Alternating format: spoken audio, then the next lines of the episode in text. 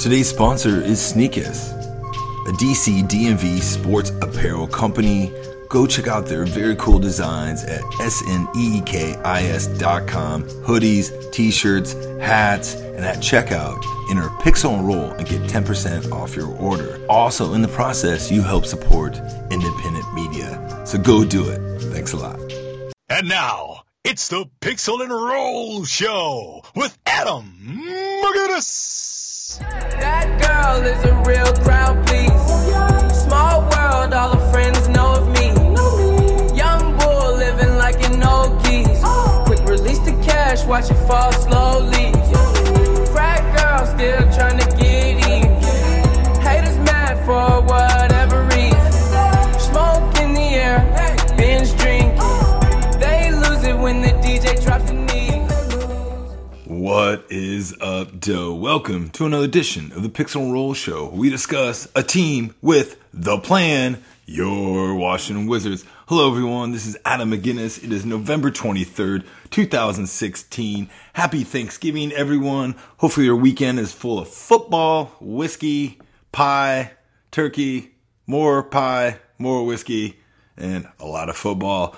And also, some Washington Wizards basketball podcasts. Yes, I want to get everyone to show up before the holiday. So as you're traveling, you can listen to me rant away. But actually, it's not too many rants. On this episode, I had Neil Dalal on. Dalal. Sorry, Neil. With me to discuss the last week in Washington Wizards basketball and the season. What's been going on with the team on these games. Neil also covers them along with me for various sites. He also writes about the Terps and the Skins as well. So happy gobble, gobble, gobble, everyone. And here's my conversation with Neil Dalal. All right, with me today is a man who not only covers the Wizards, I believe the Terps, the Skins. He is, I don't even know how old he is because it will make me feel older than I am, especially after I interviewed Devin Booker last night, who just turned 20 for the Phoenix Suns. Neil Dalal. Neil, what is up, bro? How are you, buddy? Pretty good. How about you? You know, I'd be doing well if it wasn't so damn cold out. I'm headed to Florida for the holidays, so I'm getting excited. This cold weather is really getting me super pumped to get the hell out of here. Lucky you. Yeah, you got any Turkey Day plans?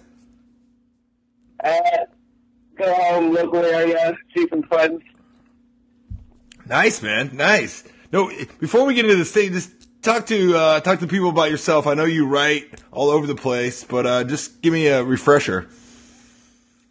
Yeah, so I write for Hoop District, D.C., covering Washington Wizards. I write for Breaking Burgundy, covering the Washington Redskins, and then I write for SB Nation's Testudo Times for the Terps. Nice, dude. So how the hell, a lot going on with all those three teams right now for you, huh? Not much free time? Yeah, jam-packed. Were you out at, you been going to FedEx? No, I didn't go to FedEx, but I was close by helping out with off-site coverage. Nice. Then you covered the Wizards game last night with me, the Phoenix, the Wizards win. We'll get into that. And then we're at the Maryland game tonight. How are the Terps looking this year? How's my boy Melo? Is he gonna bounce back? I was telling some Maryland fans this year that, you know, last year with all the expectations they had, that maybe this year they don't have as many. That maybe the whole season will end up with be a little bit better. Definitely, you know, I tell people. This season reminds me a lot like 2 seasons ago when there wasn't that much expectations, even though you had Des Wells, even though you had Jake Layman, and then the unknown that was Melo Trimble at that time. You know, Melo's a young team. They have 3 really good freshmen, and they might be squeaking by some bad teams right now, but they should improve as the season goes on. How's Melo looking? He's looking pretty good. He's being aggressive, getting to the free throw line. He has that kind of quiet demeanor, but everybody's telling me that he's taking more of a leadership role, which is good to see. He's obviously the main upperclassman on the team, but there are only 3 or 4 main upperclassmen on the team this year, so he definitely has to step up into that leadership role.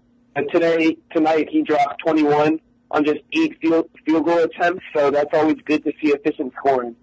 Yeah, I love watching him play. He had an awesome freshman year. Obviously struggled a little bit last year with his shot. Didn't get the free throw line as much. And it just seemed like those personalities just never really meshed with that team. But anyway, Neil, this is not a Maryland Terp podcast. This is the Washington Wizards. They are currently 4-9 on the season. They beat Phoenix last night, like I mentioned, that we were at.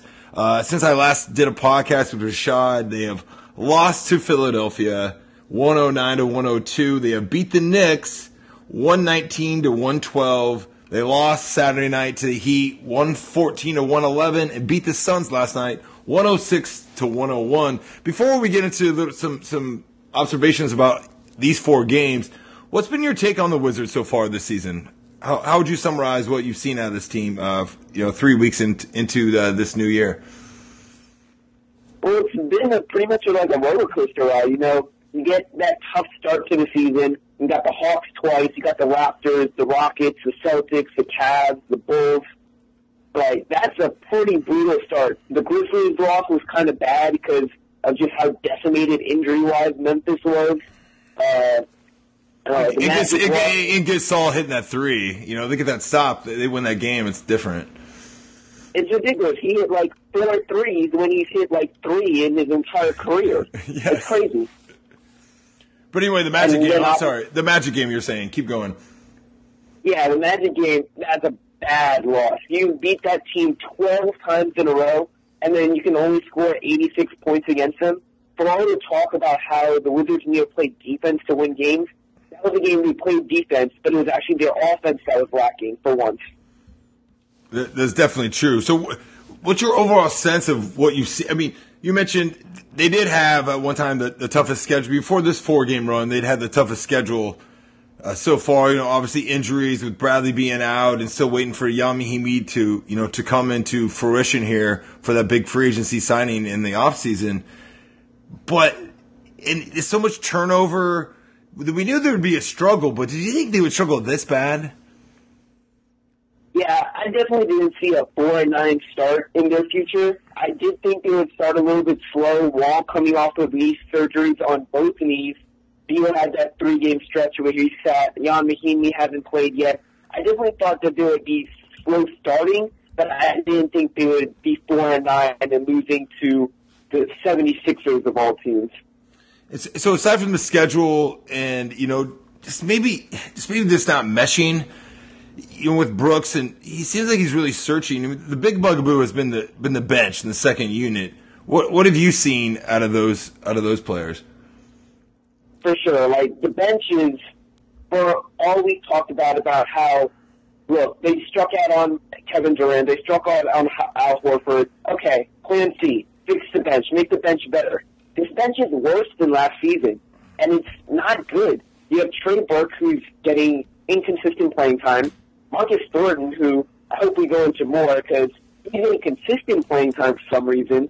You got Tomasz Satoransky, who's been one of the little bright spots on the bench.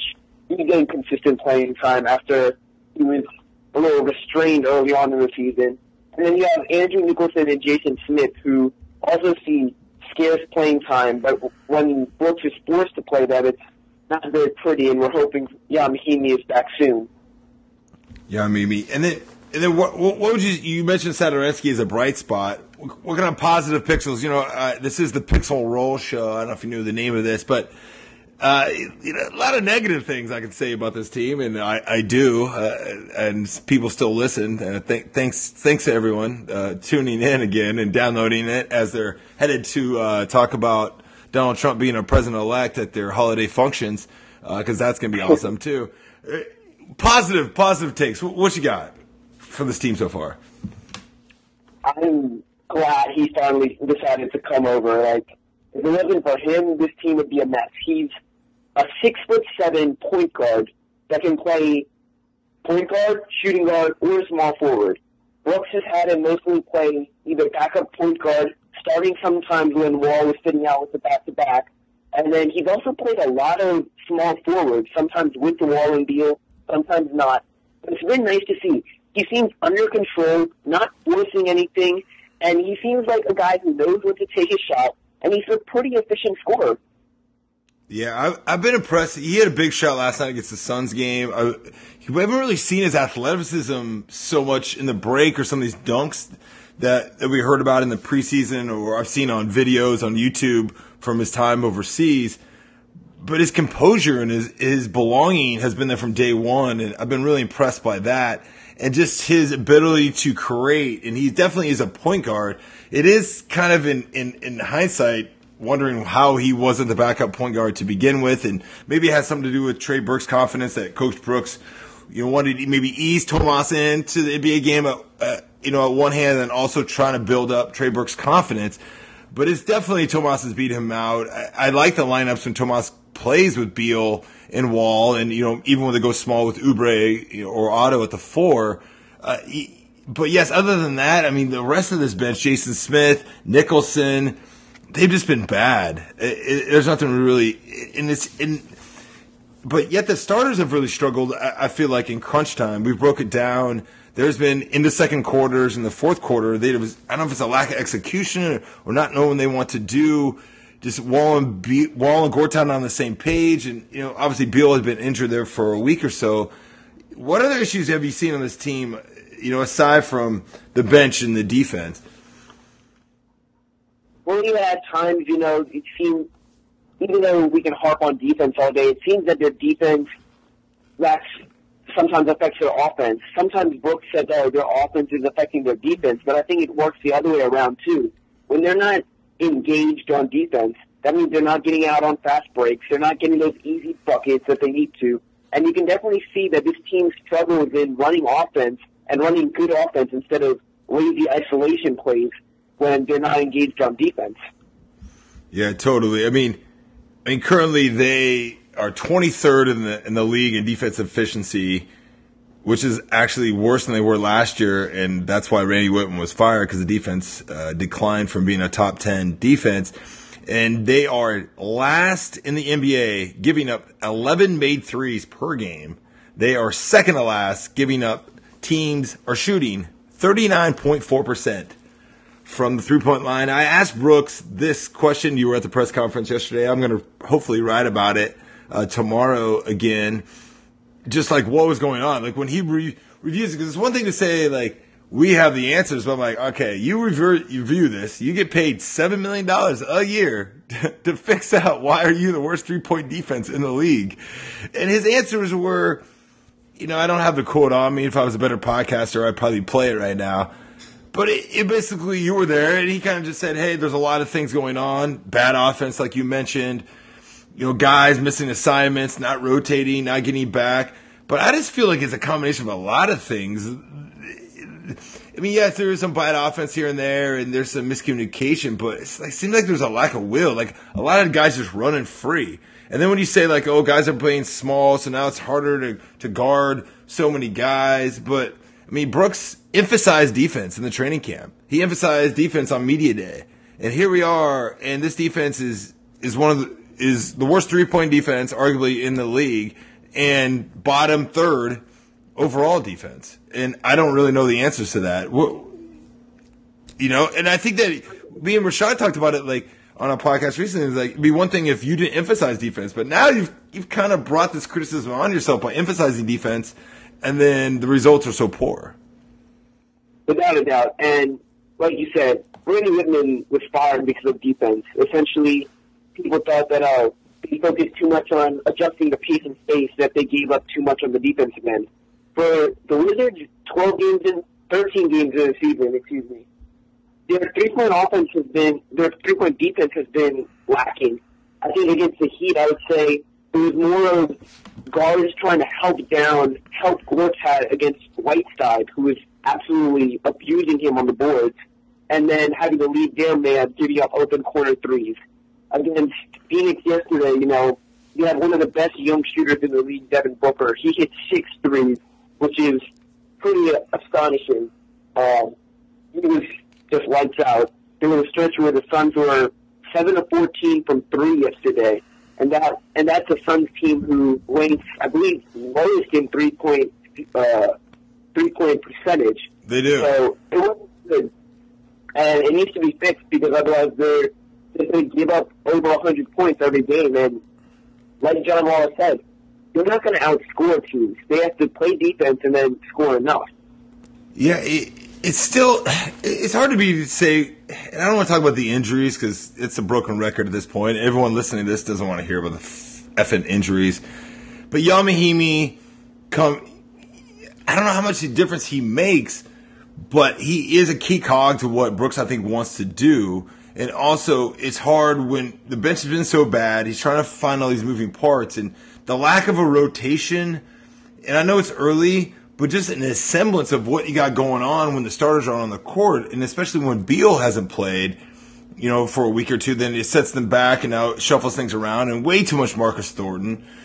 You know, but let's talk about another highlight I want to say before we move on to these games is Otto Porter. I know he went out last night with a strained hip. It's day to day. He didn't practice today, but he's been amazing. I went to a Boston game. I covered the Celtics game a couple weeks ago, and he was phenomenal. Some of the best I've ever seen him play basketball. Best guy on the court. I mean, better than Isaiah Thomas. I mean, it was Otto Porter doing whatever he wanted to do. And even last night, I saw him sky for some rebounds, and you know he had one of the highest putback percentages in the league. He had some of the highest. You know, offensive rebound. He had one of the highest offensive rebound percentages. He also had one of the highest 2-point field goal percentages from a wing player, which is pretty outstanding. What have you seen out of Otto Porter, and how much is it going to cost us to keep him? Yeah, definitely. I tweeted out, I think the following game right after the October 31st deadline for a contract extension, being out of the third game of the season against Toronto. Ever since then, I tweeted this out. Otto Porter looks like a guy who wanted to get that extension. And, you know, we don't know if it was Washington was unwilling to or Otto's company and stuff didn't really worry about it too much and wanted to let it play out in the summer when there's probably, of course, going to be more money involved. But, yeah, he's been amazing so far this season. You got to hope that he comes back and is okay. Brooks said he was day-to-day, so you would hope that with a few days off, he can get back and be ready for Orlando on Friday. But like you said, like he's been a great player, just an energy kind of player. Had 21 points against the Knicks in a win on just 14 field goal attempts. And it seems that he doesn't need plays to be run for him. He just has a nose for the ball and will get it and then put it back up for easy shots. But one thing I was worried about against the Heat on Saturday was with Wall and Beal, yeah, they both put up 34 points each. But when they're putting up, don't know the exact number off the top of my head, but I want to say around 35 field goal attempts, that kind of gets Porter less engaged into things. And when he started off 1-5 in that game, he just kind of quietly slid to the background, and that's not what they needed against Miami, especially on the defensive end. Yeah, that's always been one of the bugaboos of his career is where he'll just kind of coast around. He'll do his auto things to get deflections, but he'll look up and he's 1-5 and hasn't done much. But there's other times where, hey, you know, he might be having 8 or 10, 12 points, but he has 5 steals and 7 rebounds. And, you know, and even some games this year he hasn't shot well. He's really filled up the stat sheet, which is the game that happened in Philadelphia. What a disaster. They're playing without Joel Embiid.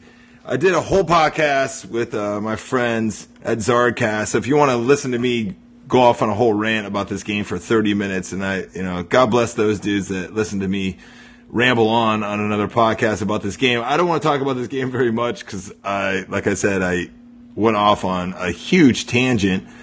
It was right after the game. But what a disappointing defeat. You know, Beal wasn't playing. Wall was on a minutes restriction. But there is no reason that this team should have lost to Philadelphia with 3 days off. You know, in Philadelphia, you know, they're struggling. And just to come out with the effort and energy that they had in the first half. I mean, at one point they were down 47-23. You know, some plays don't go their way, and they give up a three-pointer, some guy I don't know, in the corner. See, I just told you I don't want to go off in this game, but here it just comes right back out. But you don't spot this team 24 points. You know, the worst team in the NBA at the time. and expect to make some plays at the end to win. It was very frustrating game. And this also, if you remember the fallout to this, then this is segments on national TV. I mean, I listened to Bo Monty Jones' show on ESPN. My dad was telling me he heard it on ESPN radio. They were talking on PTI. It was like, let's go after the Wizards because they lost to the hapless Sixers without Joel Embiid. So just give me your hot takes on this game before we move on, before I go off on a 5-minute rant, which nobody wants to listen to, before they have to pass the cranberry sauce from their right-wing uncle that hates everyone. without Joel Embiid, Jahlil Okafor was on a minutes restriction, and then, of course, they were without the #1 overall pick, Ben Simmons, who's dealing with a long-term foot injury. But, yeah, it was just disaster all over. In the first quarter, Washington was coming into the game a very good first-quarter team, getting out to fast starts. They ended the first quarter down 29-15. Yep. Yes, Wall only played, I believe, 8 minutes in the first half. That's still inexcusable. You can't tell me that guys like Marcus Morris, Otto Porter, and Marcin Gortat can't pick up the scoring of a minimum of 15 points in the first quarter. Yes, you didn't have Bradley Beal. Yes, you were starting an undrafted free agent rookie in Sheldon McClellan. You didn't have the best game, 2 of 7, 6 points. But still, you can't tell me that you can only put up 15 points against a Sixers defense that is not all that good. Richard Minnesota is not a good defender. Jahlil Okafor is not even that good of a defender during his time at Duke. So just a slow start was inexcusable, and then they dug themselves too deep of a hole to come back from. Yeah, what? Oh, shit. Oh, yeah. Then the Knicks game, they come back to the Knicks the next night. They start off to a really hot start.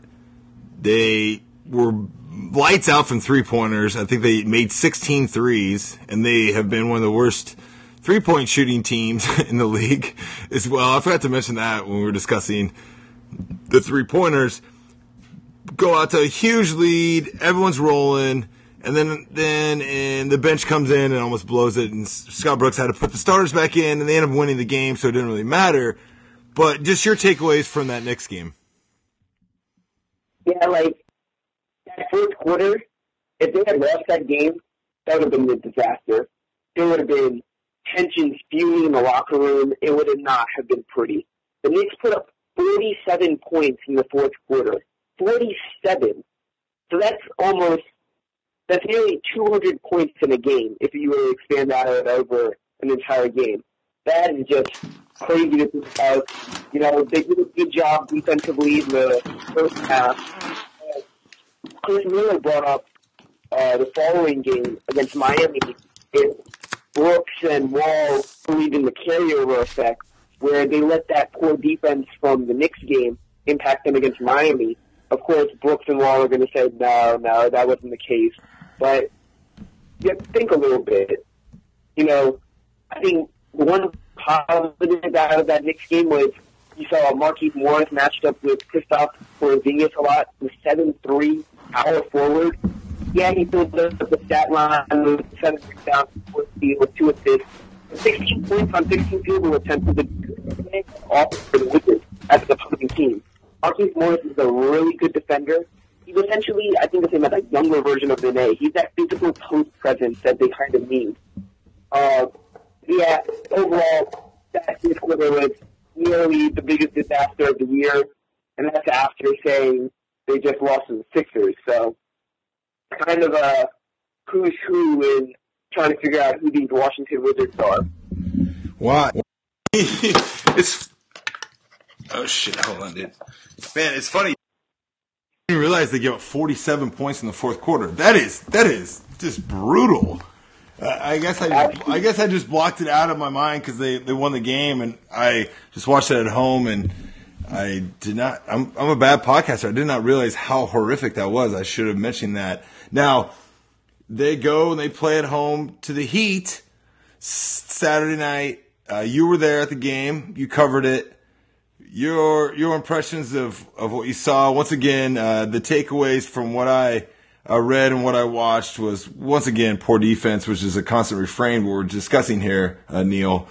But you were in the locker room. You were at the game. What did you see? Wall and Beal have an outstanding offensive game, and I was at a wedding getting drunk with some friends and dancing away in a tie and a suit and at the Park Hyatt in Foggy Bottom in D.C. Good times. I watched it hungover on Sunday, and but I want to know what your takes were. You were there. Well, Hassan Whiteside is an absolute monster. He had 18 points, 18 rebounds, 3 blocks, but I feel like he made an even bigger difference than that. 9 offensive rebounds helped the team out, and it's kind of funny because when Willie Reed got hurt, their backup center, he got hurt almost like 5 minutes. It was like, okay, Hassan, you got to go and essentially play the rest of the game. He played 40 minutes in that game. And that really hurt Washington. He just dominated on the boards.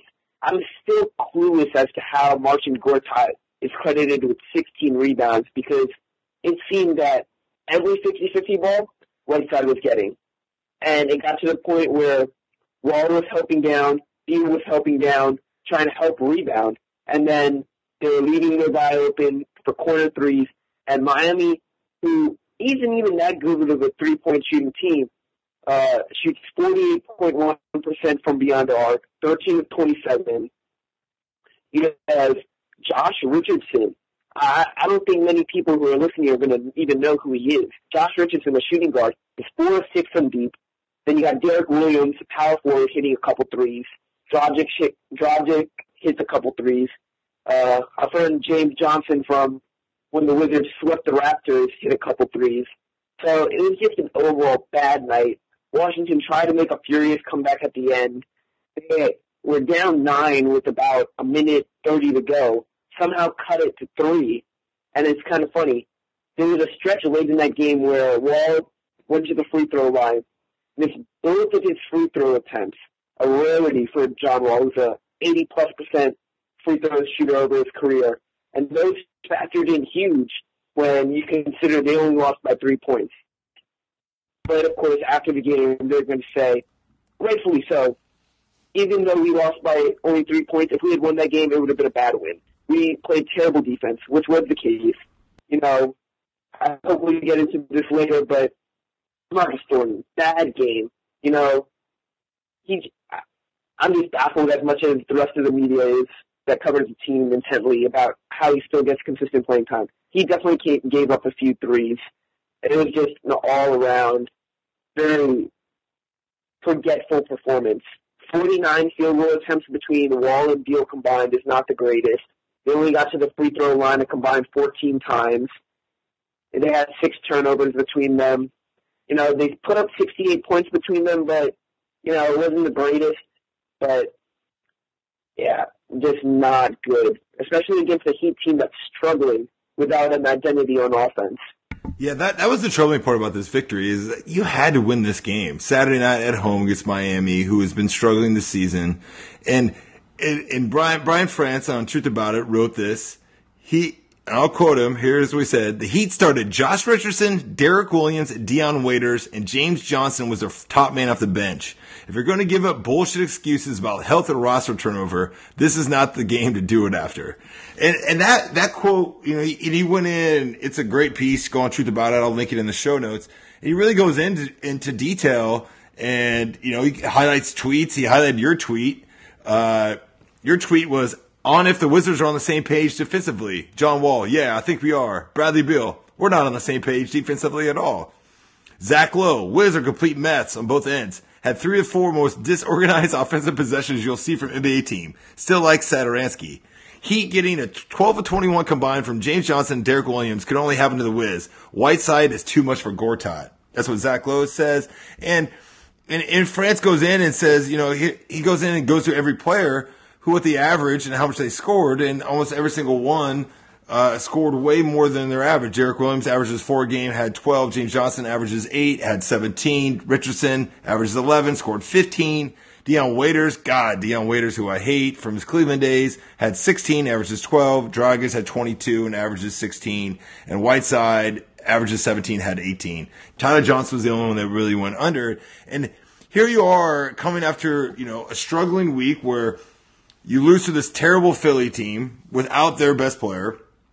You almost blow it against the Knicks by giving up 47 fucking points, which, oh my God, it blows my mind that I forgot this. That's just, even the Golden State Warriors, it's abysmal. It's abysmal. And they come back and you're at home Saturday night, November. You're here it is. Let's get this. You know, let's get the home cooking. Let's get it back to the thing. And you come down, and this is what happens. I mean, it's just a very disappointing loss. And the takeaways after was, you know, just about the defense and all that. But your tweet, I think Troy is the one who said he asked those questions. He said he liked to stir the pot. He told me last night. But your tweet and what you saw in the locker room, or what was the mood? Because Troy told me the mood of the locker room afterwards was like, he was like, yo, bro, like, no one was saying a word. It was like a funeral in there. Definitely. Like, it is just, everybody's just pissed off, ticked off, and as they should be. Like, this team is not 4-9 worthy. They should at least be a 500 team. You know, 500 team might not make the playoffs, but at the bare minimum, you can't tell me that they should be worse than the team they were last year when they were under Randy Whitman, who I believe finished with a slightly winning record, 42-40. Like, they're going to have to work their ass off just to get to 500, let alone have a shot at making the playoffs. It's just baffling to think about during this last four-game stretch that, you know, they're all four very winnable games, and they finished 2-2 in it. Sneakist, yes, commercial break time, SNEKIS.com, Sneakist. Go to the website, check out their DMV sports apparel designs. Very cool. They have two brand new dope hoodies, DC flag, guy and girl. They'll be great gifts this Christmas time. And also, you get free shipping of an order over $50, along with 10% off your order when you enter Pixel Roll at checkout.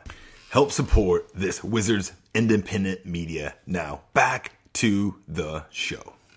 Well, let's discuss last night because, once again, it is, and I'm writing up my post. It should be up on truthaboutit.net. Look at that. Look at that promotion, that synergy that I have here on my podcast. Kyle will be impressed. Who doesn't listen will no longer come on my podcast anymore. That's why I have to have friends like mine, like Neil, that will take time out of his busy night.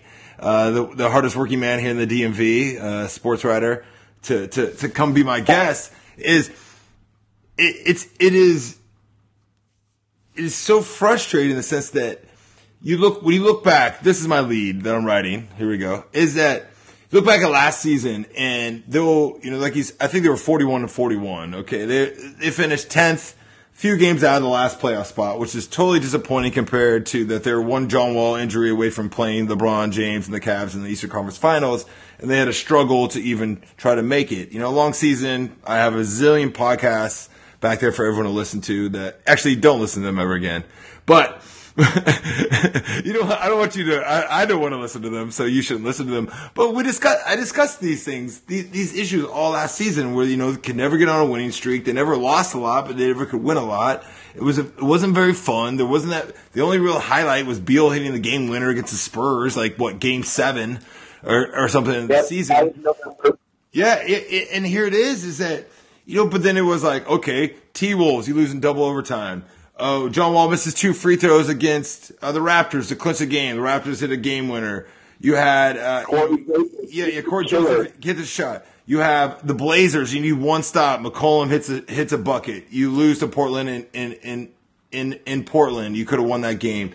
I mean, there was so many games. Celtics game they blew at one of the games that was close against the Celtics they could have won, and they lost to the Lakers in the shitty ass Kobe stands at home. You know who were awful.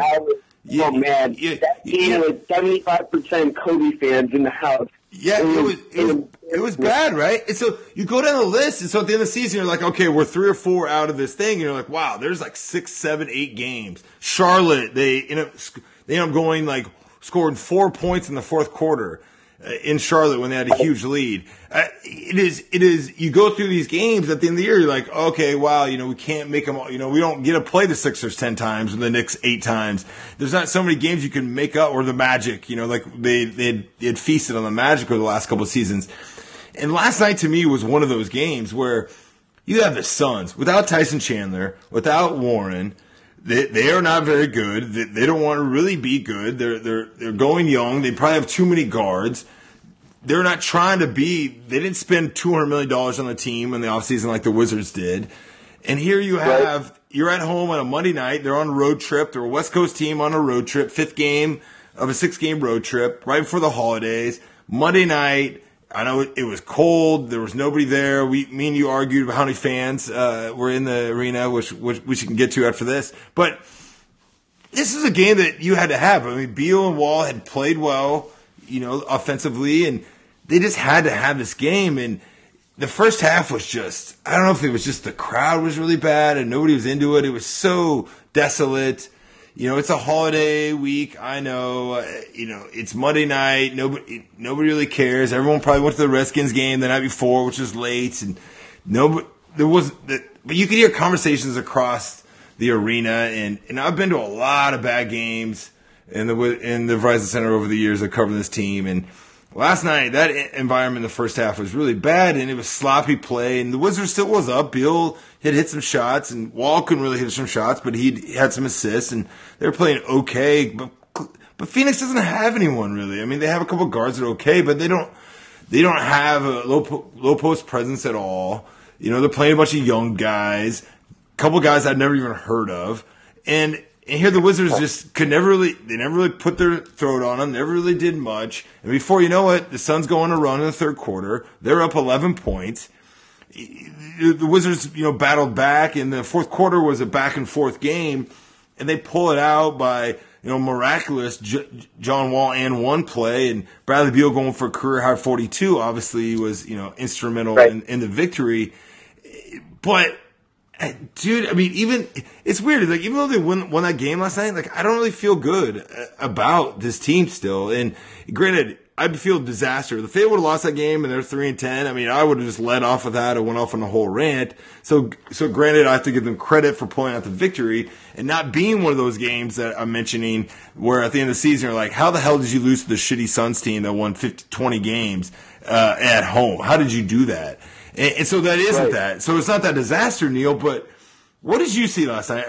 Do you echo my sentiments of how that just – it was – yeah, they grinded it out, but when Beal and Wall have to do so much and the team still barely beats a really bad team, I don't know how much I can really get too optimistic for the future. Definitely.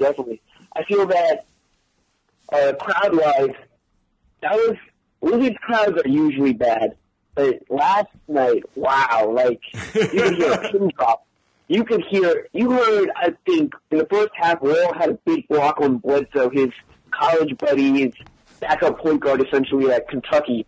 He had a block, and you could hear him scream so crystal clear, like, there was no emotion in the stands or anything. But that should not be an excuse for these guys. They're professionals. They're getting paid millions of dollars to go out and do their job. That can be especially when the Suns are running up and down the court like it's nobody's business.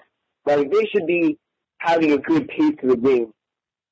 Yeah, and definitely the Suns, you know, they played, like you said, Tyson Chandler is away from the team, mourning the death of his mom.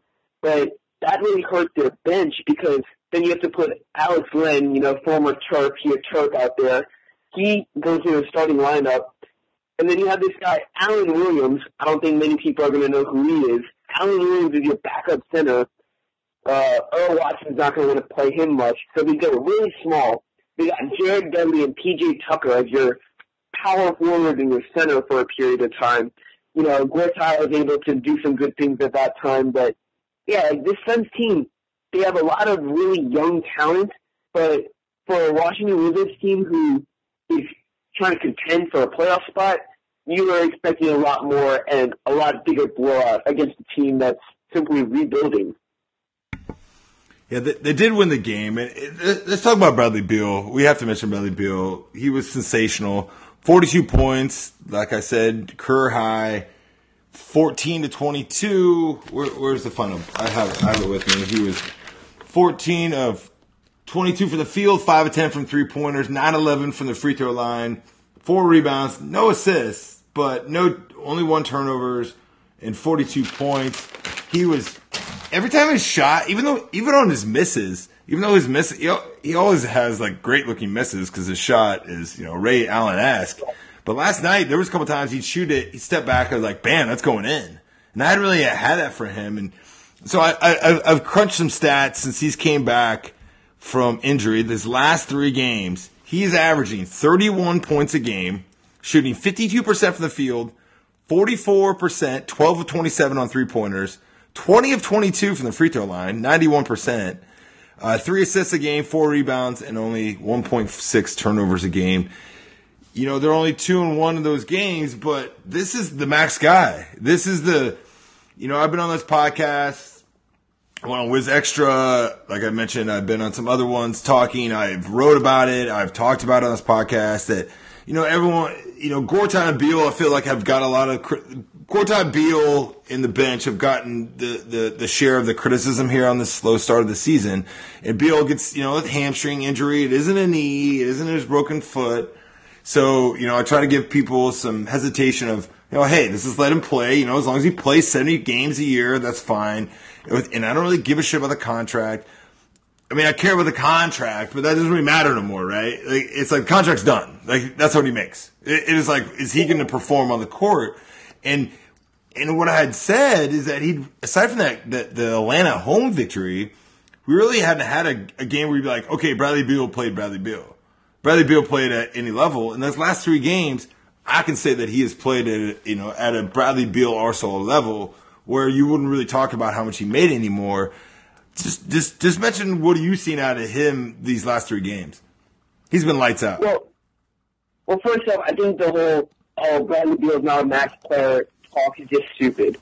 Like, the fact of the matter is, he was going to get a max contract one way or another. He could have gotten it from Washington, but if Washington wasn't going to give it to him, he would have gotten it from probably, I'd say, 15 other teams would have been willing to give him that contract, just depending on how the other 14 had their money spent already. But what was your plan going to be if you didn't re-sign Beal? Because you struck out on Durant, you struck out on Horford. What player were you going to go and get that is even an all-star? Like, Beal obviously hasn't made an all-star yet. Dude, Neil, Timothy Mozgov got how much money? Kim Bazemore got how much money? Evan Turner got how much money? I mean, it's the market that bears this, right? Exactly. And so that talk is over. It's over and done with. You got to hope Beal stays healthy. And that's pretty much it. There's no sense in complaining about it anymore. The thing I find interesting is that somebody asked Brooks after the game, what's been the secret to Beal's success over these past couple games? Dropped 34, dropped 42. He said he's healthy. You know, obviously that three-game stretch where he sat out, obviously it was against Cleveland, Chicago, Philly.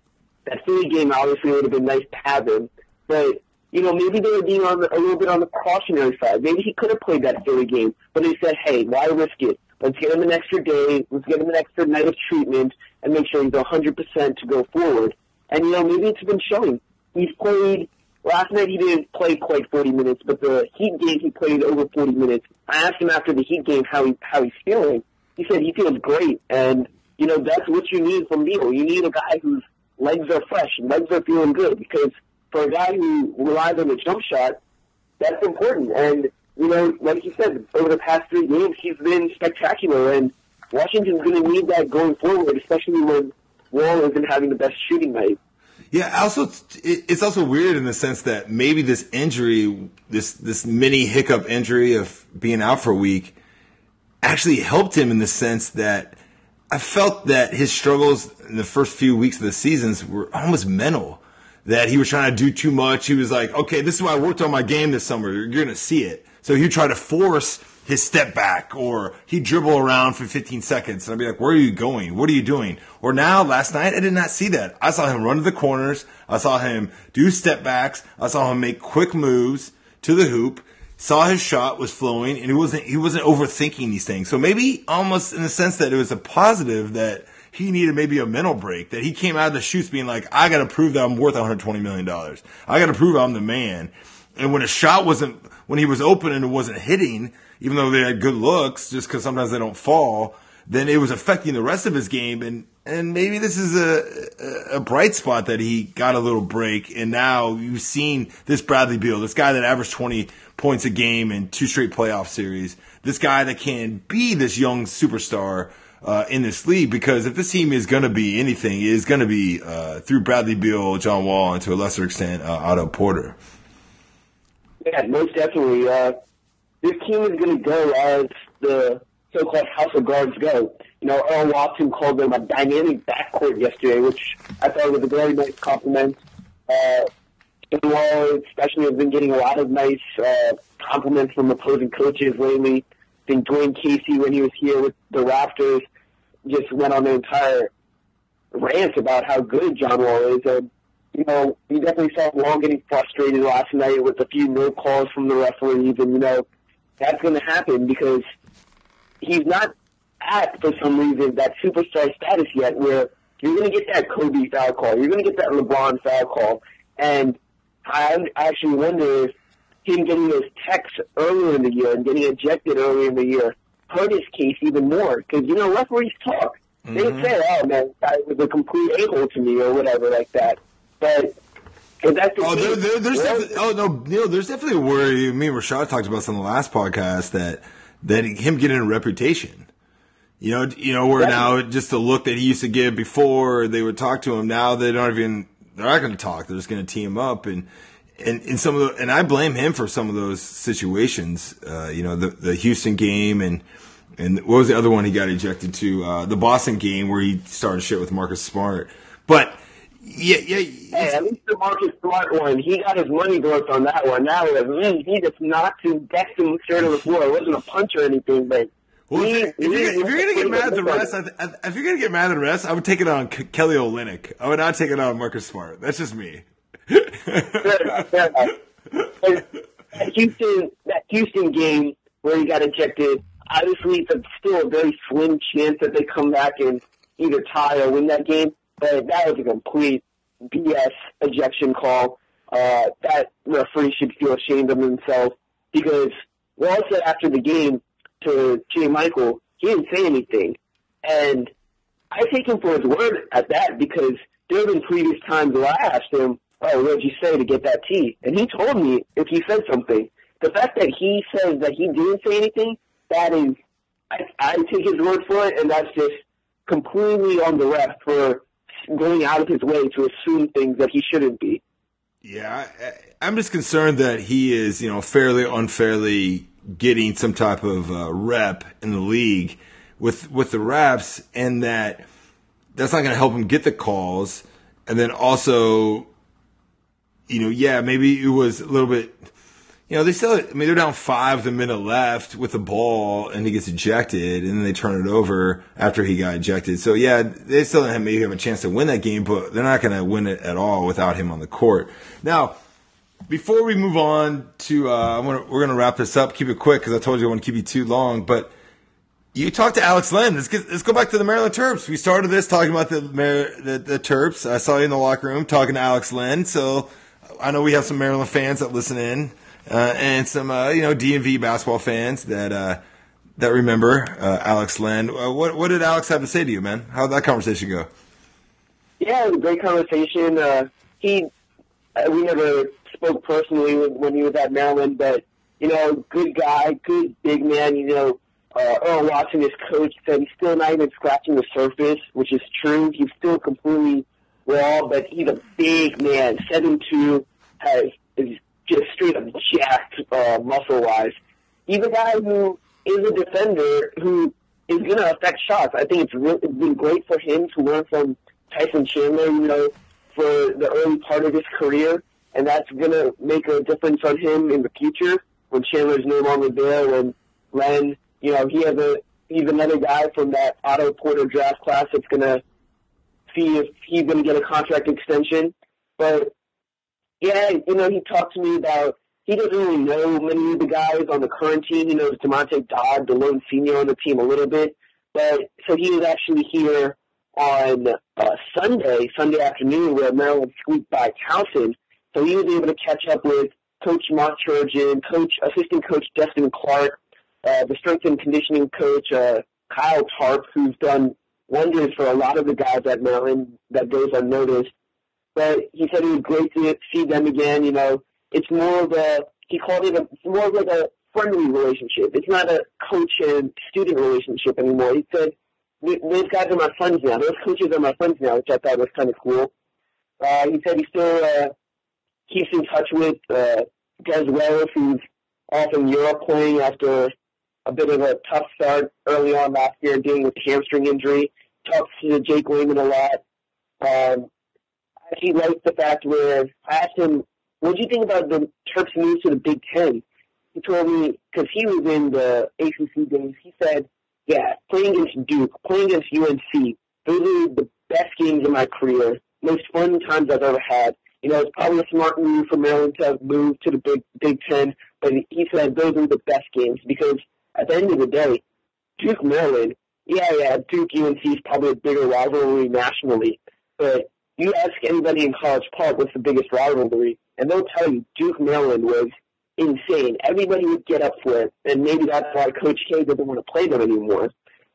So he had an interesting take on that. But, yeah, overall, he was telling me that he's doing well. He's happy where things are right now, and he's just hoping to improve over the summer more than during the season. But just overall getting better at his game. He's still very raw. It's going to go a long ways. You know, one day he may be an all-star, but right now he's still kind of finding his way in the league. Yeah, he had 11 points and 10 rebounds, and he seems like he's getting a little bit better out there. Let's wrap it out here, Neil. So the Wizards, they take Thanksgiving off. They don't have to play a Thanksgiving game, which they've had before, but they play in Orlando on Friday, and I'm actually headed to Orlando. I'm not going to cover the game. I'm going there as a fan so I can drink beer and yell with my 16-year-old nephew. Actually, to tell the people, I might do a podcast afterwards with him. He doesn't know that yet. Just my experience there at the Amway Center, which is a pretty nice arena downtown Orlando. They have a club on the top floor. I went to last Thanksgiving when I was there, and I saw Orlando beat Boston. But they play Orlando on Friday night. They come back to DC and play on a back-to-back. For some reason, all right, so they play Monday. They have 3 days off. And then they play Orlando and then a back-to-back because the schedule makes no effing sense. And then the Spurs come to town on Saturday night. Monday, they got Boogie Cousins in town, so we'll have the whole Boogie John Wall thing on Monday night. And then Wednesday, they go to Oklahoma City to take on the Thunder. Well, there will be no KD to DC things no more.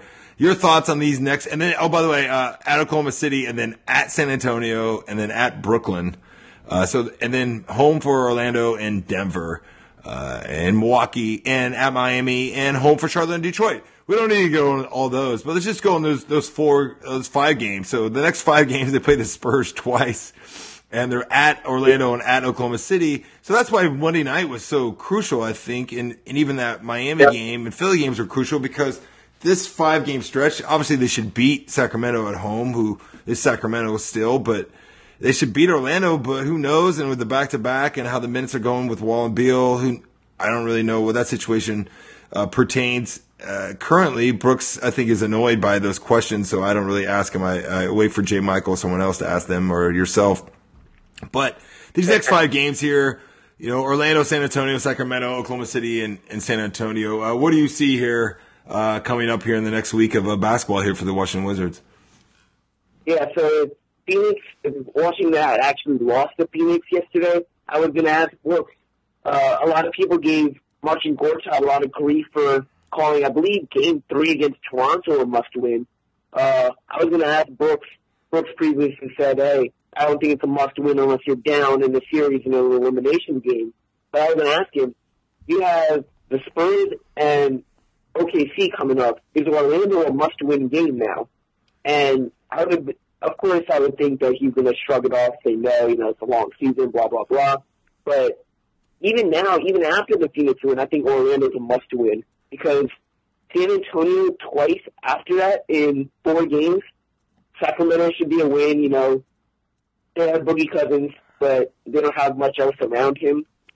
But you have to win Orlando and Sacramento because both those San Antonio games are probably as close as you can get to a definite loss. And even OKC, even without Kevin Durant, Russell Westbrook's putting on a show out there. And the Wizards don't play well in Oklahoma City ever, by the way. So definitely. So those are three, likely losses, unless Beal can pull out some magic and have another November game winner over a Greg Popovich team. Those are three more losses. So you can't be, if you split Orlando and Sacramento, you can't be 5 and 13 after that. You have to at least be 6 and 12. Yeah, it looks like you're right. The next five games, it appears that 6 and 12 and maybe 7 or 11 are the best that we can hope for.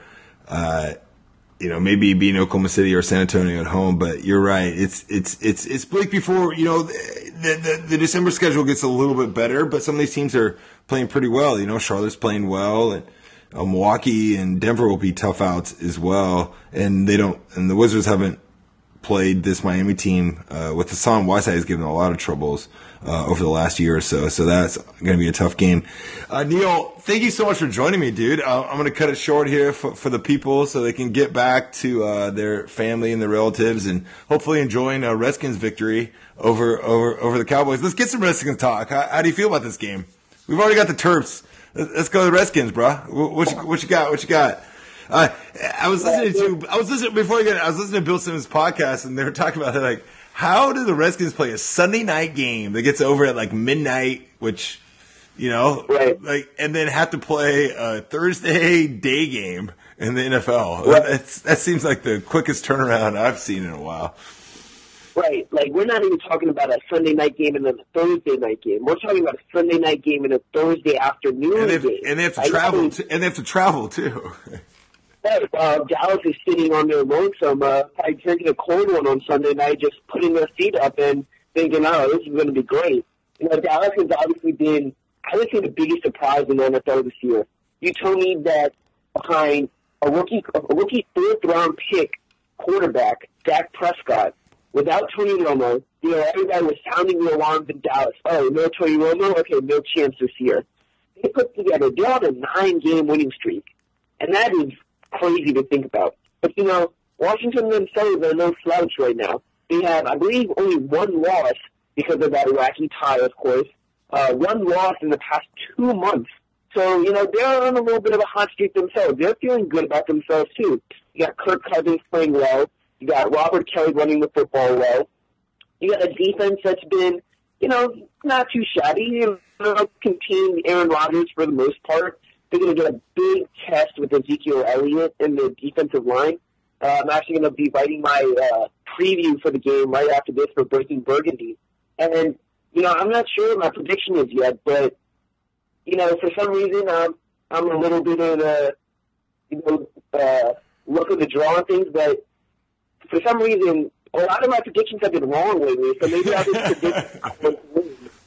predict the Cowboys win and then hope for the best for the burgundy and gold. But it's looking like if Washington's going to win this one, it's going to be in a major shootout because I just don't see their defensive line stopping Ezekiel Elliott. He's going to be breaking so many records this year.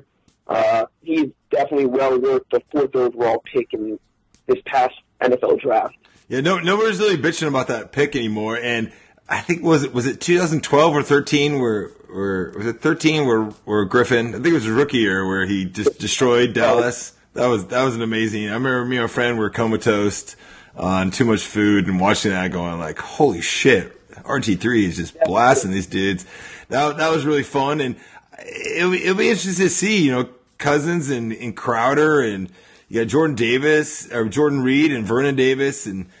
Even Gerson's making plays, and D-Jax can go deep. Their offense, they can move the ball no matter who it is. And I'm not really sold on Dallas' defense. I think their defense has really benefited from a lot of a weak schedule. But you're right, Prescott, similar to I guess let's make a Wizards reference, Satoransky to a lesser extent. We're just like this guy. I just keep waiting for him to f up and waiting for him where the moment's too much for him, and it doesn't seem that way. And with the weapons and that incredible offensive line that they have, they are a force to behold. And even though I hate Jerry Jones and everything Dallas represents, I'm ready for a good football game, and hopefully I'll be three pieces of pie in when this one's decided. But Neil, tell the people where they can find you, and you got anything to hawk or sell? The stage is yours, bro. Yeah, so you can find me on Twitter. It's at Neil Dalal 96. NeilDalal 96. You can also find my work obviously on hoopdistrict.net, breakingburgundy.com, and Testudo Times for SB Nation. You can also just see all my crazy Twitter accounts. I'll be tweeting away over the Redskins game, Wizards games, etc. Yeah, it was great having me. Thanks for having me, Adam. It's fun. Let's do it again sometime. Cool, dude. Hey, man, you've been wonderful, and thanks for taking the time. I know you're a busy man. You got to go write up some shit. So, everyone, thank you for listening to this podcast. I wanted to get one out there for your long drives, to all the relatives and stuff you want to sneak away to, listen to my wonderful voice, because you do miss it. And I will be in Orlando, Florida, poolside at my sister's pool. I guess it's a little too chilly in Orlando. It's 70, unlike the 20-degree wind chill that I'm currently sitting here in the nation's capital. But I'm hoping to do another podcast about my experience at the Orlando Wizards game. But we will continue to do that. I will be back with another one, maybe 2 or 3 here the next week. And keep following this team. I know there's a lot of negative pixels out there. And, hell, I'm the one that produced a lot of them. But go to Truth About It. Look at our coverage. Go to Neil's Twitter account. And as always, go Wizards. Peace out. When you're low and your knees can't rise, you feel helpless and you're looking to the sky. Some people would say to accept defeat. What if this is fate? Then we'll find a way to cheat.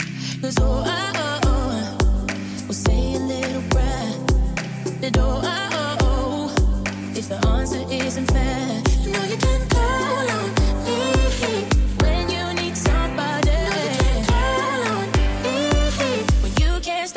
Tears from falling down.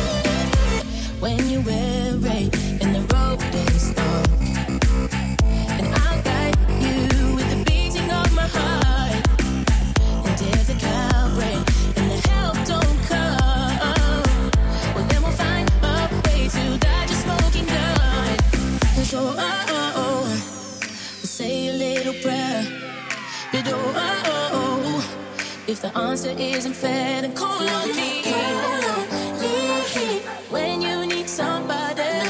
Call on me when you can't stop the tears from falling down.